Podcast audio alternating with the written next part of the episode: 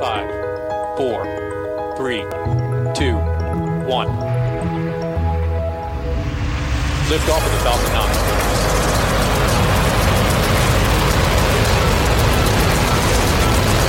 Falcon 9 clear to clear the towers. Hi, I'm Marc Boucher of SpaceQ, and this is an episode of Short Takes. Short Takes are short interviews or short speeches with leaders in the space sector. Last week, the Canadian Global Affairs Institute hosted a one day conference, Ready for Launch Preparing Canada for a Future in Space. The title is ironic when you consider that Minister of Transportation Marc Garneau, a former astronaut and president of the Canadian Space Agency, openly stated that Canada has been a serious player until now. Listen in. Thank you very much, Mike, and a real pleasure to be here this morning uh, to accept this invitation from the Canadian Global Affairs Institute uh, to speak about the importance of uh, Canada in space. And I see many old friends here today, people who know uh, very much, uh, uh, as much, if not more, about space than I do. But I'm delighted to, to be here with you, and I'm going to take a fairly high level view of the whole thing. And and if there are any questions afterwards, I'd be delighted to to answer. Now, obviously, I'm a bit biased about space. Uh, I have been for a very, very long time. I'm a very strong believer that uh, that uh, of the importance of uh, space for Canada, uh, and uh, I think up until now we've been a serious player in space. We have a long and proud history of being in space, as you know, and I repeat it all the time. We were the third country in space with Alouette 1. We had pioneers like John Chapman who really had a vision uh, back uh, in the 60s about what space could mean for Canada and helped to realize that, uh, that vision. And uh, we've also had some pretty impre- incredible ambassadors for space, people like uh, uh, Chris Hadfield and Bob Thirsk, and Bob is here today, and I, there, hi Bob, and, uh, and of course Her Excellency Julie Payette, who have uh, been pioneers in space themselves and have had the opportunity afterwards and have fully seized it to uh, to inspire young people uh, about the importance of space, uh, and also to young innovators who are in startups at the moment today and who want to make uh, a contribution in the in the space sector. Uh, we know that all of these people have one thing in common. Uh, I think it's their ingenuity and it's fueled by their curiosity. Space is something that I see it all the time when I'm with young people, are inherently curious about what is up there and, uh, and want to know more about it. Um, I'd like to add that space is also an economic driver uh, for this country. Uh, space accounts for about 10,000 direct jobs uh, in this country, uh, good paying jobs as well. And uh, in 2016, uh, the space sector generated revenues of $5.5 billion, and about 2 billion of that was for, from exports. And the sector inv- invests about eight times more in research and development than the manufacturing sector average. So it's also R&D intensive. Ce ne sont pas que les astronautes qui profitent des avancées du secteur aérospatial. En fait, c'est autant notre économie que le développement des sciences et technologies qui en bénéficient. C'est une plaque tournante pour, pour la recherche. Et c'est un pôle qui attire les plus grands chercheurs. Les défis que nous devons relever afin de continuer nos recherches dans l'espace nous poussent à dépasser les limites de ce que nous, nous pensons possible. L'arrivée d'entreprises privées dans le domaine a aussi ouvert de nouvelles portes en créant des opportunités de développement. Notre vie quotidienne est facilitée par les innovations du secteur spatial. And I often tell audiences, you know this, but uh, I tell general audiences, imagine for a second that we turned off every spacecraft that is in orbit uh, above us. Uh, what impact would that have? And when I finished telling them that they couldn't use their GPS devices or get their evening weather or communicate, uh, which would cause absolute paralysis in this country, uh, or get useful information about uh, the uh, the changes that are taking place on this planet. They realize then that this inf- invisible infrastructure. They realize that sometimes for the first time is absolutely crucial to this country, not only for economic reasons, but for very very practical reasons. And uh, and as you know, there are many other aspects of it, things like sovereignty, security, and many other areas. Industry is uh, reshaping the way space is being explored and utilized with leaders like MDA. Uh, and uh, Mike, your company is a, is a leader there, and there are many other companies here in, in this country. We estimate uh, that the global space economy will triple in size in the next 20 years. That's quite a, that's quite a growth. More and more countries uh, have understood the value of investing in space, and they're going in that direction. So there's a lot more competition also on the horizon, or it's with us already. So I'm pleased to note that uh, in our recent federal budgets, we've made significant investments in Canada's space sector, totaling more than $550 million uh, since 2016. Ces fonds comprennent notamment 379 millions de dollars dans le budget de 2016 pour prolonger jusqu'en 2024 la participation canadienne à la Station spatiale internationale, ainsi que 30 millions euh, pour poursuivre la participation du Canada au programme de télécommunication par satellite de l'Agence spatiale européenne. Comme vous savez, nous sommes des partenaires avec l'Agence spatiale européenne depuis très très longtemps.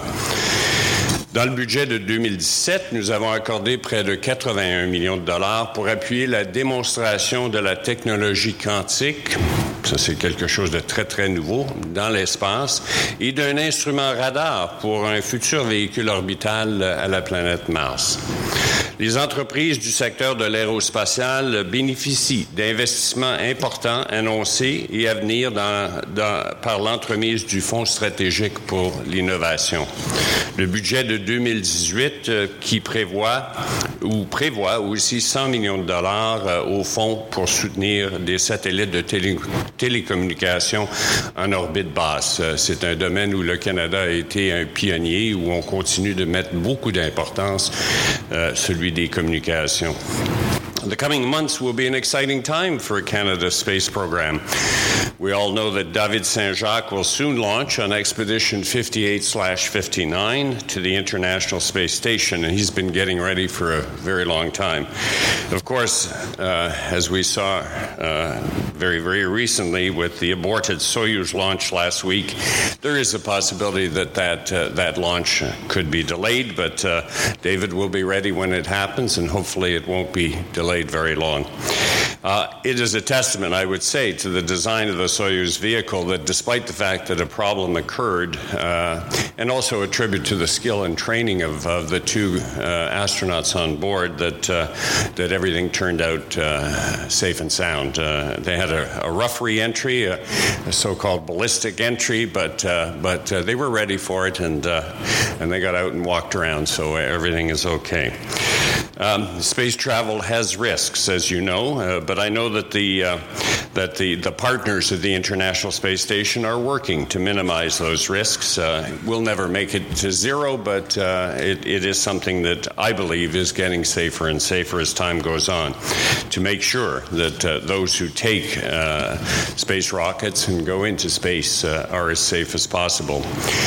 There are significant outreach activities planned during David's mission, so I think you're going to see him on television uh, and and and uh, on uh, on online uh, during the the next uh, mission when he does go out, uh, and this will be in the interests of encouraging STEM, particularly for our young people and and for our educators. In the very near future, we will also see the launch of the RadarSat constellation mission, which is now scheduled for February. And I have to say, I'm personally very excited about this because I remember the very first time that I came to Parliament Hill and presented the RadarSat constellation. I was not a politician at that time. I was at the Canadian Space Agency, and uh, it uh, it got initial funding for development at that point because we had made the argument that we needed a constellation of Earth observation uh, synthetic aperture radar satellites, and uh, and that illustrates you the timeline that it takes. Uh, when we're talking about space, uh, we have to assume and understand that we're talking about long timelines. And uh, that is something that I try to convey to my colleagues uh, on Parliament Hill that you need not only vision, but you need time to uh, realize the things that you are going to build, sometimes from literally from scratch. So I'm looking forward to the RadarSat constant constellation mission launch. Uh, the three identical Earth observation satellites will cover up to 90% of the world's surface every day. So over time, we will be able to monitor trends in climate change, which is of great importance to Canadians, and the impacts that humans have on, on local environments. Also, the spacecraft OSIRIS REx uh, will arrive at the asteroid Bennu in December of 2018. So, in December, where it will use a Canadian instrument to create a, a 3D map, a LIDAR it'll be using, create a 3D map of the surface to help decide where they're going to go get the little sample that they're going to bring back to the Earth. So, very exciting to see uh, Canada playing an, a role in this, uh, in this mission. Of course, the James Webb Space Telescope is still on the horizon, but uh, not too far away. It's now being built, as you know, and it will be the most complex and powerful telescope ever launched into space. And it'll help us to search for the earliest stars and galaxies and to map their, their evolution. It will study the formation of stars and planets today, and it will even uh, search for other potential forms of life in the universe.